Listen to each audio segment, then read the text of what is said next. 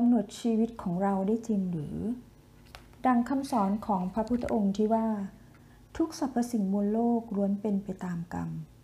มิติแห่งการรับรู้ในเรื่องเวลาของมนุษย์มีอยู่ด้วยกันสามช่วงเวลาคืออดีตปัจจุบันและอนาคตเหตุการณ์ปัจจุบันที่เราประสบไม่ว่าจะเป็นความโชคดีหรือความซวยก็ตามล้วนเป็นผลิตผลของเหตุการณ์ในอดีตที่เราสร้างขึ้นทั้งสิ้นบางเหตุการณ์ที่เกิดขึ้นถ้าเหตุและปัจจัยไม่ซับซ้อนและไม่กินระยะเวลาการให้ผลยาวนานนักเราก็สามารถจำได้และเข้าใจถึงสาเหตุที่มาที่ไปของมันได้อย่างชัดเจนเช่นต้องประสบอุบัติเหตุเพราะขับรถโดยประมาทเป็นโรคกระเพาะเพราะชอบรับประทานอาหารรสจัดหรือทะเลาะกับภรรยาเพราะมีกิ๊กเมื่อเรารู้เช่นนี้แล้วกับเหตุการณ์ที่เป็นเหตุผลง่ายๆไม่ซับซ้อนอุปนิสัยหรือพฤติกรรมใดๆที่มีแนวโน้มจะนำความซวยมาสู่ชีวิตของท่านหากเลี่ยงได้ก็จงเลี่ยงซะแบบนี้ไม่ต้องอาศัยโหราศาสตร์ก็ได้แต่ในความเป็นจริงเหตุการณ์และสถานการณ์ส่วนใหญ่ที่เกิดขึ้นในชีวิตประจำวันมันซับซ้อนวุ่นวายยิ่งกว่านั้นมากมันลึกลงไปถึงขั้นที่เป็นนามธรรมจนยากและสุดความสามารถที่สติปัญญาของมนุษย์ธรรมดาอย่างเราๆจะเข้าใจได้อย่างถ่องแท้ซึ่งบางครั้งก็ดูไม่ยุติธรรมและไม่สมเหตุสมผลเอาเสียเลยคราวนี้จะขอยกตัวอย่างที่ซับซ้อนขึ้นมาอีกนิดหนึ่งเพื่อประกอบความเข้าใจคุณทราบว่าเจ้านายของคุณเป็นคนรักสุนัขมากและกำลังมองหาลูกสุนัขตัวใหม่อยู่พรุ่งนี้เป็นวันเกิดเจ้านายคุณจึงวางแผนที่จะทำเซอร์ไพรส์เพื่อเอาใจเจ้านายโดยการหาซื้อลูกสุนัขน่ารักน่ารักสักตัวเพื่อเป็นของขวัญวันเกิด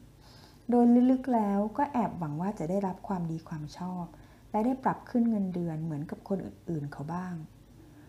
ทั้งที่ในใจก็ปฏิเสธว่าไม่จริงนะเพราะเราเป็นคนน่ารักต่างหาก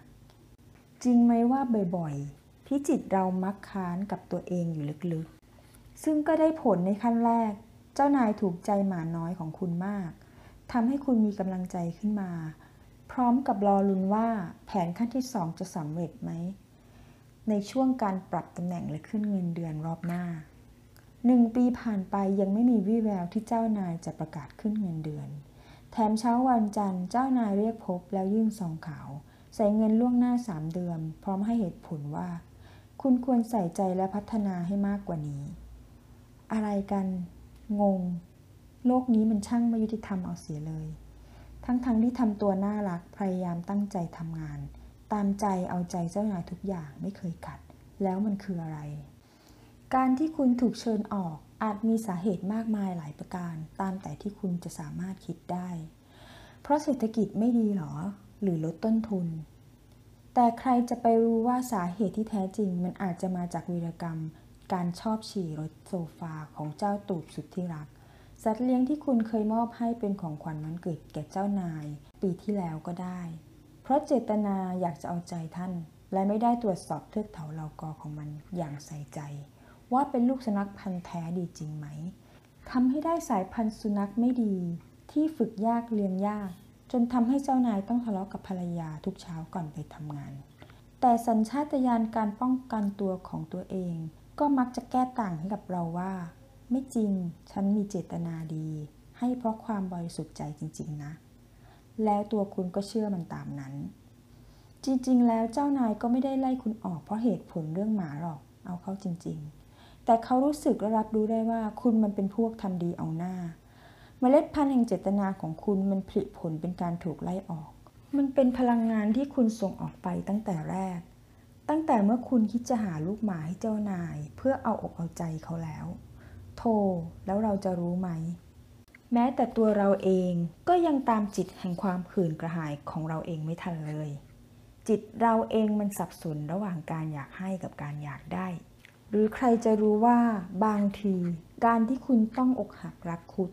ถูกแฟนทิ้งซ้ำๆซักๆทั้งที่ทำดีมาโดยตลอดก็อาจมีสาเหตุมาจากเรื่องเดียวกันบวกกับความรู้สึกคับแค้นใจในวัยเด็กตอนที่คุณเคยถูกคุณครูจ้ำจี้ช้ำไฉให้กินแตงกวาที่โรงเรียนเมื่อตอนสมัยอายุสี่ขวบแล้วก็โดนเพื่อนล้อก็เป็นได้มันลึกมากๆนะคุณว่าไหมทัศนคติและความคิดจะเป็นตัวกำหนดพฤติกรรม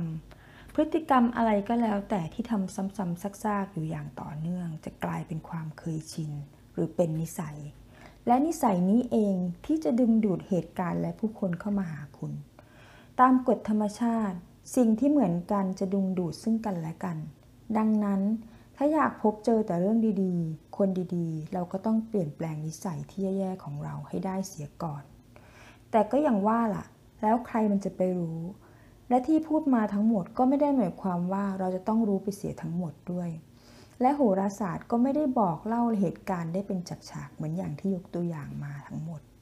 แต่อย่างไรก็แล้วแต่การอ่านพื้นดวงได้อย่างทะลุปลุกโปร่งจนถึงขั้นที่เป็นนามธรรมนั้นจะสามารถทำให้เรามองเห็นรูปแบบที่มาและการดำเนินไปของจิตที่ส่งผลต่อพฤติกรรมและการใช้ชีวิตของเจ้าชะตาทำให้ทราบถึงแนวโน้มของปัญหาที่อาจจะเกิดขึ้นในอนาคตหากเจ้าชะตายังไม่ตระหนักรู้และคิดที่จะปรับปรุงเปลี่ยนแปลงอุปนิสัยด้านลบของจิตนั้นช่วยให้เจ้าชะตาเข้าใจตนเองและสามารถออกแบบการใช้ชีวิตของตนเองได้อย่างกลมกลืนโดยไม่ฝืนความเป็นธรรมชาติของจิตทำให้ตื่นรู้ตระหนักและเปลี่ยนแปลงพฤติกรรมอันเป็นบ่อนทำลายอนาคตของตนเองส่งเสริมและเรียนรู้การสร้างพฤติกรรมใหม่ๆอย่างเหมาะสมเพื่อปูทางสู่อนาคตที่ดีของเราเองอย่างถูกต้องอย่างที่กล่าวไปแล้วว่าในบางครั้งจิตเราก็หลอกตัวเองได้อย่างแนบเนียนเสียจนตามไม่ทันและไม่รู้ว่าเราสั่งสมนิสัยและพฤติกรรมแย่ๆเหล่านั้นมาแล้วกี่สังสารวัฏคงต้องอาศัยการฝึกฝนและพัฒนาสติกันอย่างต่อเนื่องจึงจะรู้เท่าทันแต่ก็ไม่ใช่ทุกคนที่จะทำได้ง่ายๆต้องอาศัยเวลาและบุญบารมีเก่าเป็นตัวช่วยผลักดันและสนับสนุนเช่นกันโหราศาสตร์ก็เป็นเพียงตัวช่วยหนึ่งเท่านั้นที่จะชี้ทางให้ท่านถึงแม้จะช่วยไม่ได้ทั้งหมดแต่ก็ยังดีเสียกว่าไม่รู้อะไรเลยแล้วหลับหูหลับตาดำเนินชีวิตไปตามความเคยชินของจิตแต่เพียงอย่างเดียวดิฉันจึงย้ำกับทุกท่านที่มาตรวจดวงชะตาว่าให้ฝึกเจริญสติด้วยการทำสมาธิอย่างต่อเนื่องด้วยเมื่อถึงขั้นที่สติเข้มแข็งและมั่นคงอย่างแน่วแน่แล้วอนาคตของท่านจะสดใสโดยไม่ต้องพึ่งตัวช่วยใดๆย้อนกลับมาที่คำถามว่าโหราศาสตร์กำหนดชีวิตของเราได้จริงหรือคำตอบก็คือได้อย่างสิ้นเชิงถ้าคุณไม่ตื่นรู้และขาดสติดำเนินชีวิตไปตามสัญชาตญาณความอยากของจิตแต่เพียงถ่ายเดียว